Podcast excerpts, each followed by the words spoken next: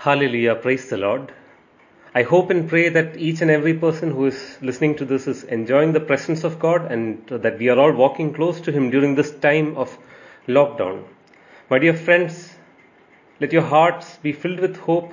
Even this shall pass and we will emerge out of this crisis situation stronger one day. Meanwhile, let us stay close to Him all these days, close to His Word, and let us be encouraged and let us emerge as stronger, finer Christians after the days of the lockdown are over. Before we turn to the Word of God, let us pray.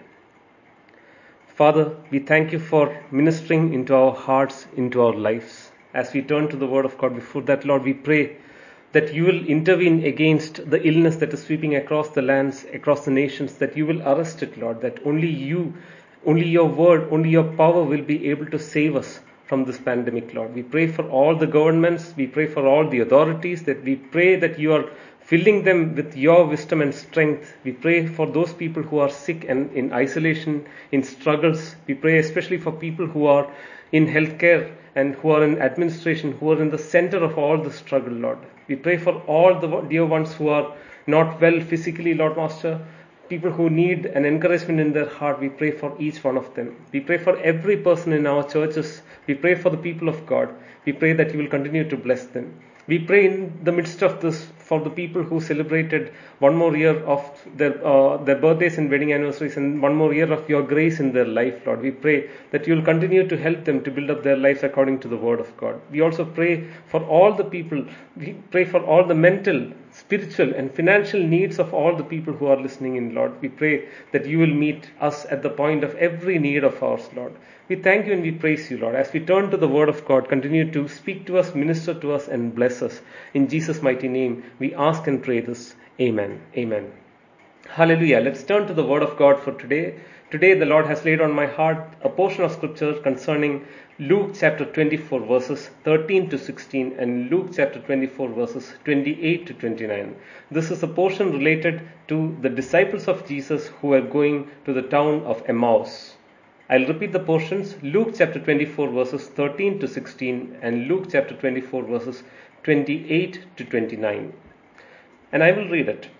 That very day, two of them were going to a village named Emmaus, about seven miles from Jerusalem, and they were talking with each other about these things that had happened. While they were talking and discussing together, Jesus himself drew near and went with them, and but their eyes were kept from recognizing him verse 28 and 29. So they drew near to the village to which they were going. He acted as if he were going farther. But they urged Jesus strongly, saying, Stay with us, for it is towards evening, and the day is now far spent. And so he went in to stay with them. Hallelujah. This is the word of God. The context of this passage is the glorious resurrection of our Lord Jesus Christ, which is mentioned in the first 12 verses as described by Mary Magdalene, Joanna, and Mary, the mother of James. Their account of seeing the empty tomb was treated by the others as mere idle tales, something that they didn't believe in really. But later we know that Peter and John went to check the same and they went home marveling at what had happened because they also realized that the tomb of Jesus Christ is empty. Our passage that we just read is the portion of the story of the two disciples who went to Emmaus. While they were on the pathway to Emmaus, they had an encounter with the risen Lord Jesus. But although they had that encounter, they were totally oblivious of that fact. I want to take a pause at this point of time and I want to just meditate on one portion or one single central truth of Christianity. My dear friends who are listening in to me, aren't you glad that we serve a living God? All other godmen, demigods, and so called saints are dead and gone, buried. But our Savior is alive and He lives forevermore. And He is seated at the right hand of the Father. It's not just that He is alive and up there in heaven, He's right here with us, my dear friends. For the word says, Where two or more are gathered in my name, there I am in the midst of them. And Christ in us is the hope of glory that we have. Isn't it amazing, this one central truth of Christianity? The resurrection of Jesus Christ is a foundational aspect of Christian life. This is what separates our faith and makes our Christian faith unique from all other faiths. Jesus says, I am the way, I am the truth, and I am the life. He says, I am the resurrection and life. In him was life, and the life was the light of men. All these claims are established so powerfully by the truth of resurrection, so much so that Paul, when he writes about in 1 Corinthians chapter 15, in verse 14 he says, 1 Corinthians chapter 15 verse 14, if Christ has not been raised, then our preaching is in vain and your faith is in vain. It's useless to believe and to preach if Jesus is not risen. Verse 17 he continues on and he says, if Christ has not been raised, your faith is futile and you are still in your sins, meaning only because Jesus has been raised on the third day can we claim to have been cleansed by the blood of Jesus, by the sacrifice of our Lord Jesus. And in verse 19, he goes on and says, If you have hope only in this life in Christ Jesus, then we are of all people most to be pitied. All these three statements make an assertion if Jesus were not risen. But the truth is, the fact is, by the very contrast of these verses, we know that Christ is risen. Our faith is not in vain. The preaching is not in vain. The scripture has many accounts of this fact of the resurrection of Jesus Christ. Eyewitness accounts. Everything that happened in the life of Jesus was according to the will of God. His life, his death, his resurrection. We see that the Romans put a huge rock to close the tomb and sealed with the government seal. Even they had faith that Jesus might come back to life, but they didn't want him to come out of the tomb. The armies could not take Jesus away. He gave himself into their hands. The courts could not condemn him, but he gave himself into their hands. The cross could not take his life away. He gave up his breath, his soul. The grave could not hold him in. He broke the power of death and of the grave and the Roman seal, and he rose again on the third day. The resurrection of my Lord and Savior Jesus Christ tells me about three things. Number one, we have a hope for eternity that even if we die, the Lord shall raise us up and we have a hope because of that. Romans chapter 8 verse 11 says, that the spirit of him who raised Jesus from the dead dwells in you. He who raised Christ Jesus from the dead will also give life to your mortal bodies through his spirit.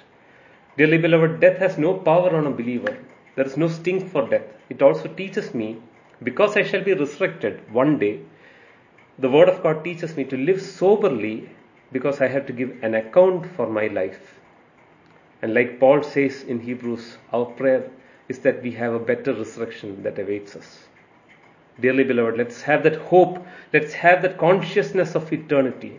That's the first thing that resurrection of our Lord teaches us.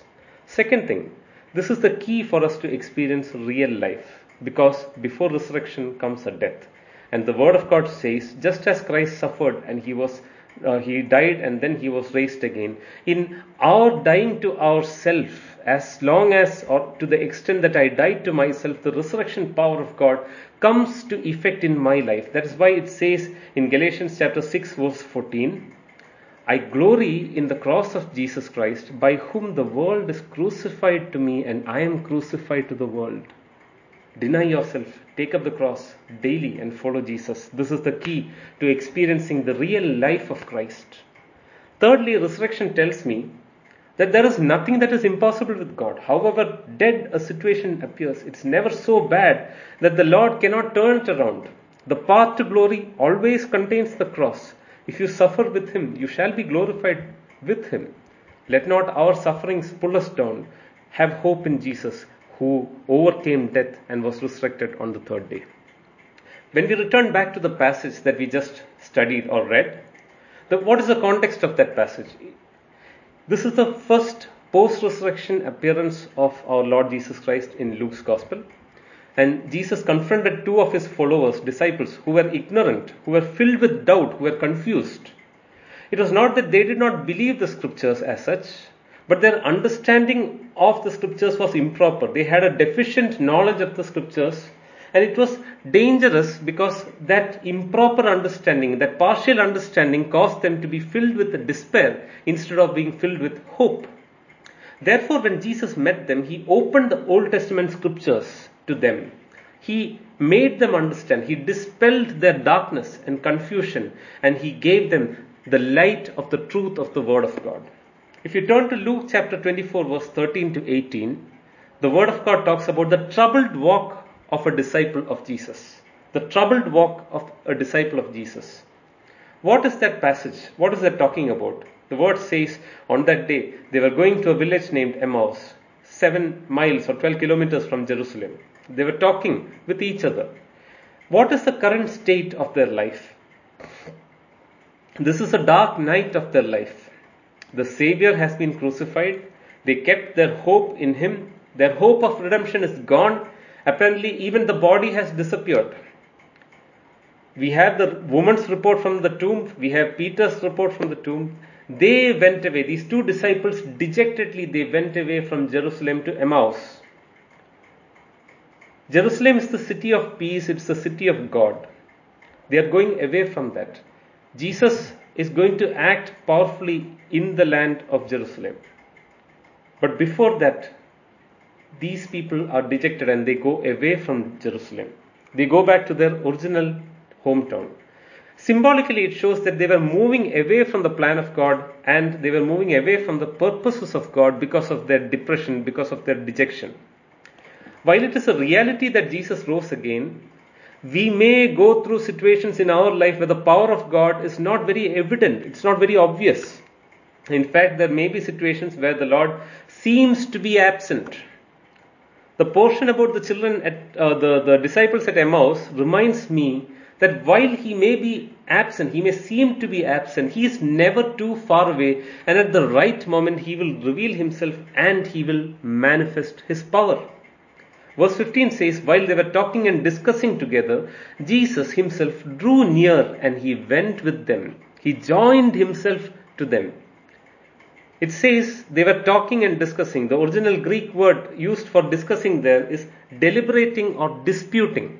In Malayalam, the same verse is written സംസാരിച്ചും തർക്കിച്ചും കൊണ്ടിരിക്കുമ്പോൾ യേശുദാനും അവരുടെ അടുത്ത് ചെന്ന് അവരോട് ചേർന്ന് നടന്നു there was a talking that was happening and there was an argument that was happening. There was a conflict. Have you ever realized how it is that when our hearts are dejected and depressed, we tend to argue about very mundane things, very ordinary things, even the things of faith? But Jesus says, their eyes were prevented from knowing him as he joined to them. They did not realize that this was the Savior whom they knew. This was not the Jesus that they knew according to their eyes, because their eyes had been shut to understand the resurrected Jesus. In their eyes, their Lord is dead and gone. But actually, where is He? He is walking right next to them. Now, let me ask a question here. Why should the Lord leave the glory and popularity of Jerusalem behind and go to a simple village of Emmaus if he reveals himself to the large crowd of disciples that are waiting for him in Jerusalem, can you imagine the grand welcome and the joy that would have erupted in the land at Jerusalem? But Jesus is the good shepherd who goes after the one lost sheep. He puts all the hundred odd disciples who are waiting for him in Jerusalem, he puts them on hold. And then he goes on and then he seeks out the two depressed disciples who are moving away from Jerusalem, who are going towards Emmaus. Because the one who died for you is not going to sit and watch as you deviate from his perfect will. He's going to come straight after you, he's going to comfort you, and he's going to restore you. That's what Jesus does to these disciples. He joins with them and he starts walking with them. If you see, there is a sudden shift of how things are happening. And he joins them and he asks them, he confronts them, he asks them, What is this conversation that you are holding with each other as you walk? And they stood still looking sad. Verse 17. And then from verse 18 onwards, we see that these disciples give Jesus a simple description of their incomplete version of the story of what happened to Jesus. And it's not a happy story, it's a very partial story.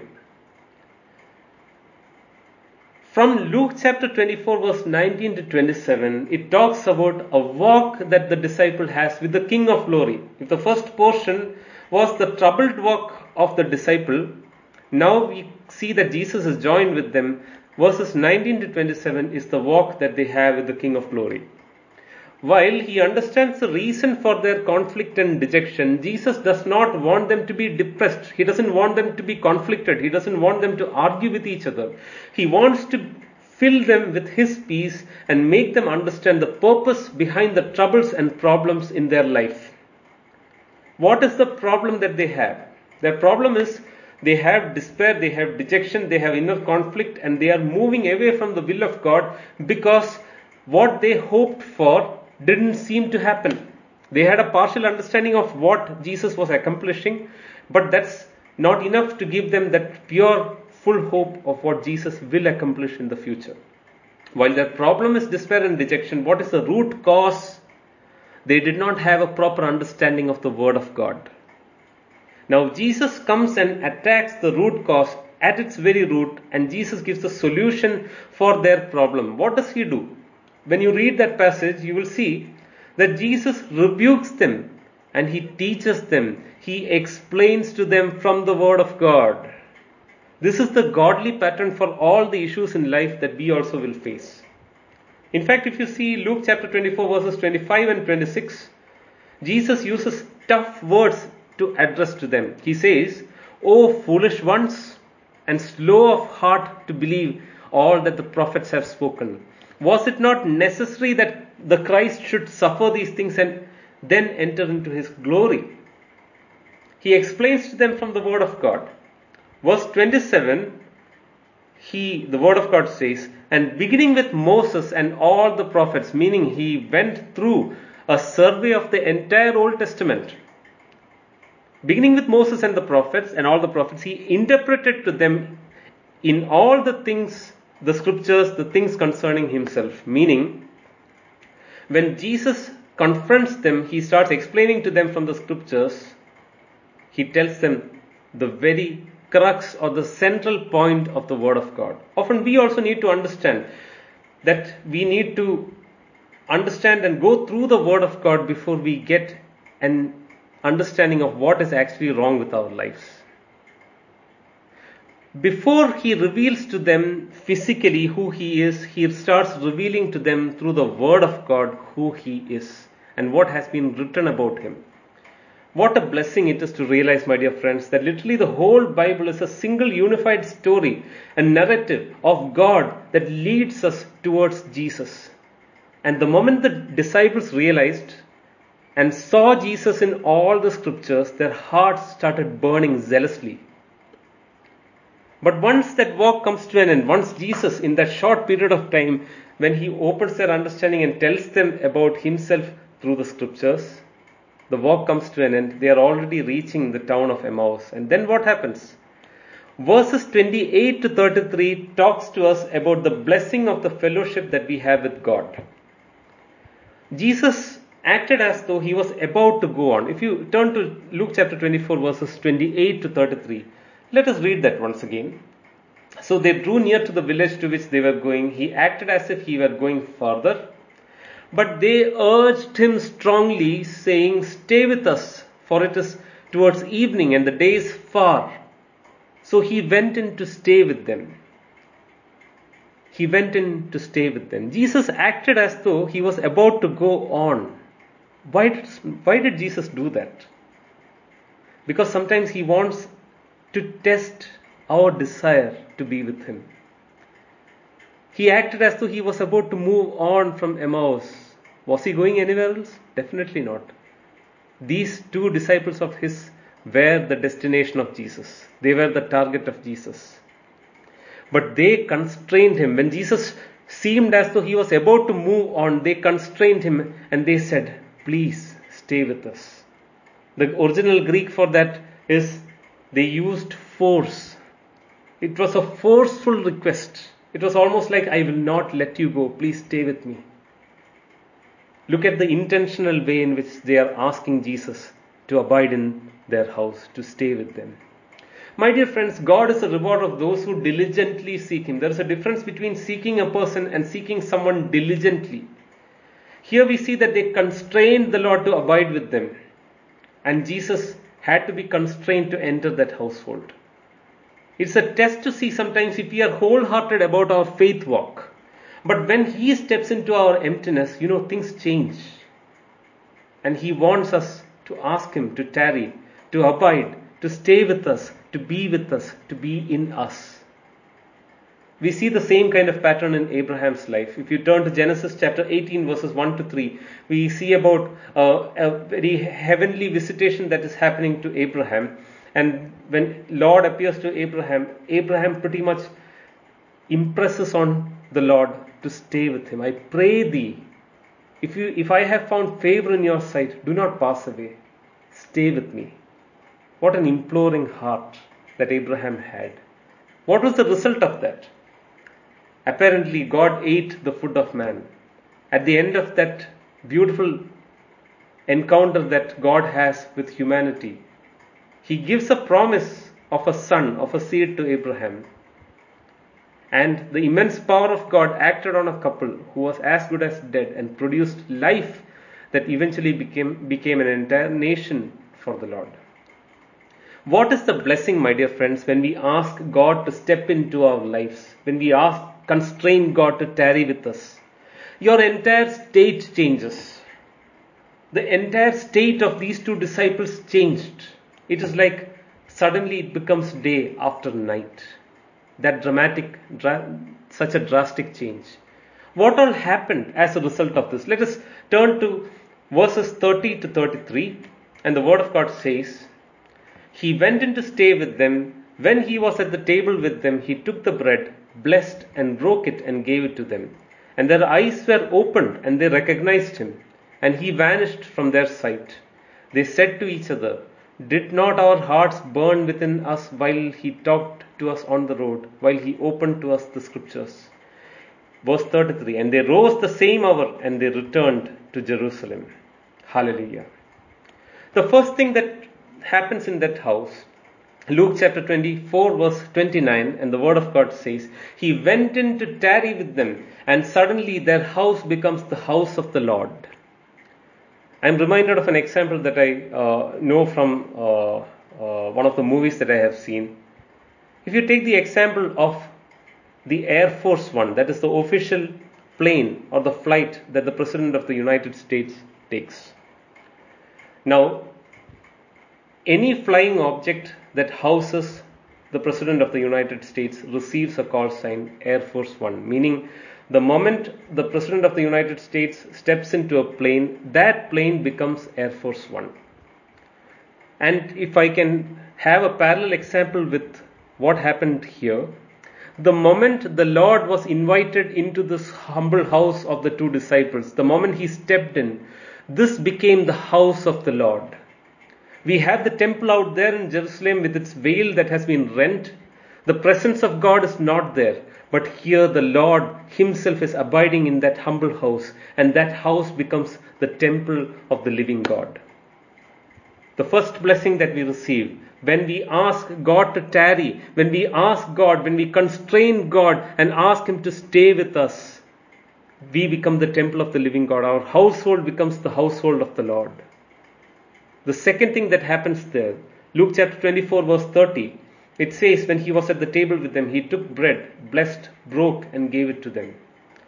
Secondly, we see that it became the house of fellowship with the Lord, three of them together.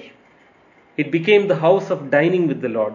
In other words, what happened there was a beautiful example of the supper of the Lord. Next, we see that it became a house of blessing. Jesus took the bread and blessed. The blessing of the Lord abode with those two dear saints of God. Nextly, we see that it became the house of broken bread. Luke 24:30 says, He broke the bread and gave it to them. It symbolizes the ministry of the Word of God. Needless to say, these disciples later became the witnesses of the risen Lord, and therefore they became the carriers of the testimony of the Lord. The Word of God was broken and it was given to them so that it could feed many others. They were blessed and they carried their blessing to many others. Fifth, we read that it became the house of revelation. Luke chapter 24, verse 31 says, Their eyes were opened. When Jesus expounds on the scriptures about himself, that definitely leads them to be open to the scriptures, and their spiritual eyes were opened. The house of revelation.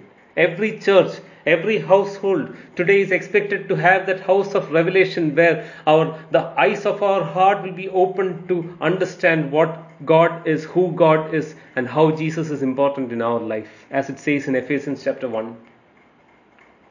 You see, in Luke chapter 24, verse 31, then the word continues to say, they recognized him. King James Version says they knew him. It became the house of the knowledge of God.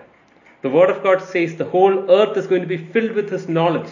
But it starts when we open our hearts, when we open our houses to receive our Lord. And then we start knowing Him, as He says here. We start recognizing Him. We see God in even the simple things of our life, in the simple provision and providence of our life, we see God acting.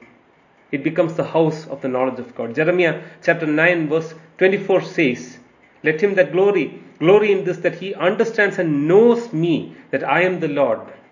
We need to come to a knowledge of that Lord. And the zeal of their heart was burning because of that knowledge, of that understanding of the Lord. Hallelujah.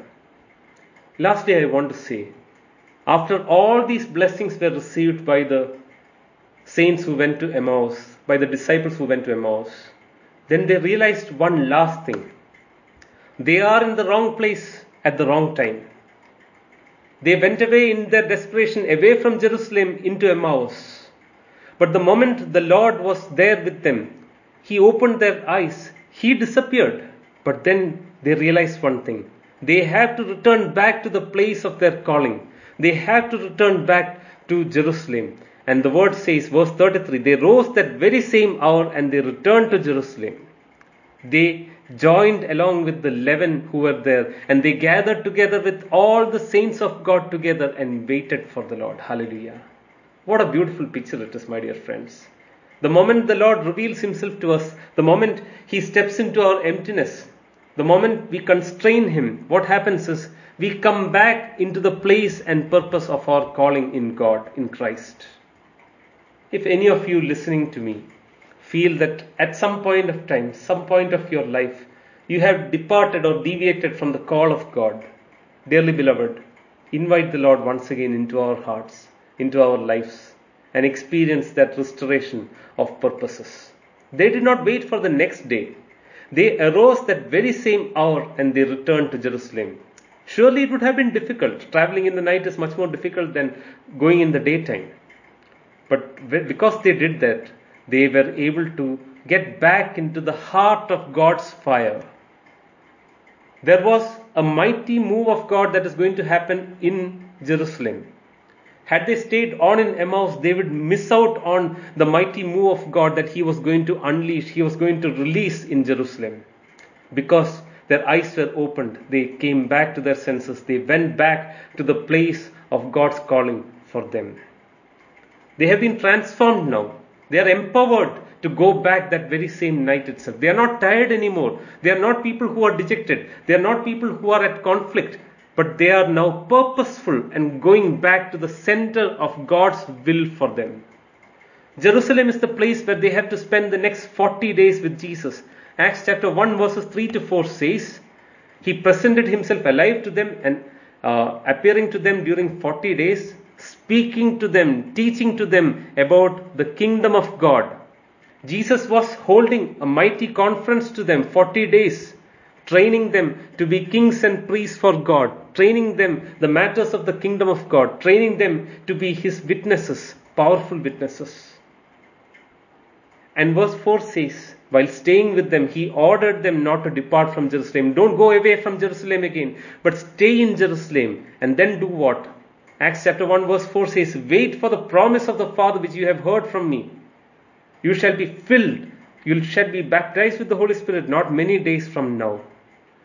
Ten days after those 40 days with Jesus, they waited for the power of God to fall from heaven.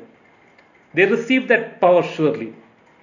I believe that they were also there along with the ones who waited in that room and received the Holy Spirit. And they became mighty witnesses of the Lord. Today, my dear friends, The Lord is here for us today.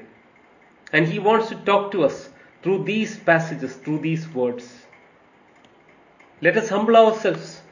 Let us constrain Him. Let us cling on to Him. Each and every person hearing this message, the master of the house, the head of the family, the little children, the wives and spouses joined together, let us ask, Lord, come and abide with us. Make your dwelling among your people. For without you we are nothing. Sometimes our walk may be troubled, but God comes and He joins along with us and He comforts us from the Word of God. When we invite Him, when we constrain Him, He joins us and He turns our life into a blessing. Hallelujah. How many of you want to experience that blessing today? Let us bow our heads in prayer. Lord, we want to thank you that you are the risen God who walks with us and He gives us peace and direction in our life. You remove the conflict from our hearts. You walk with us and teach us the Word of God. We invite you, Lord, to come into our hearts, to come into our lives, to come into our families, to come into our churches and transform us into the people of blessing and the assemblies of your blessing that you want us to be. We commit all these into your hands. We commit our hearts' real desires into your hands, Lord. Bless us. In Jesus' mighty name we pray. Amen. May the grace of our Lord Jesus Christ, love of God the Father, sweet fellowship of the Holy Spirit abide with us now and forever. Amen. Amen. May the Lord continue to bless you. God bless you and have a blessed week ahead.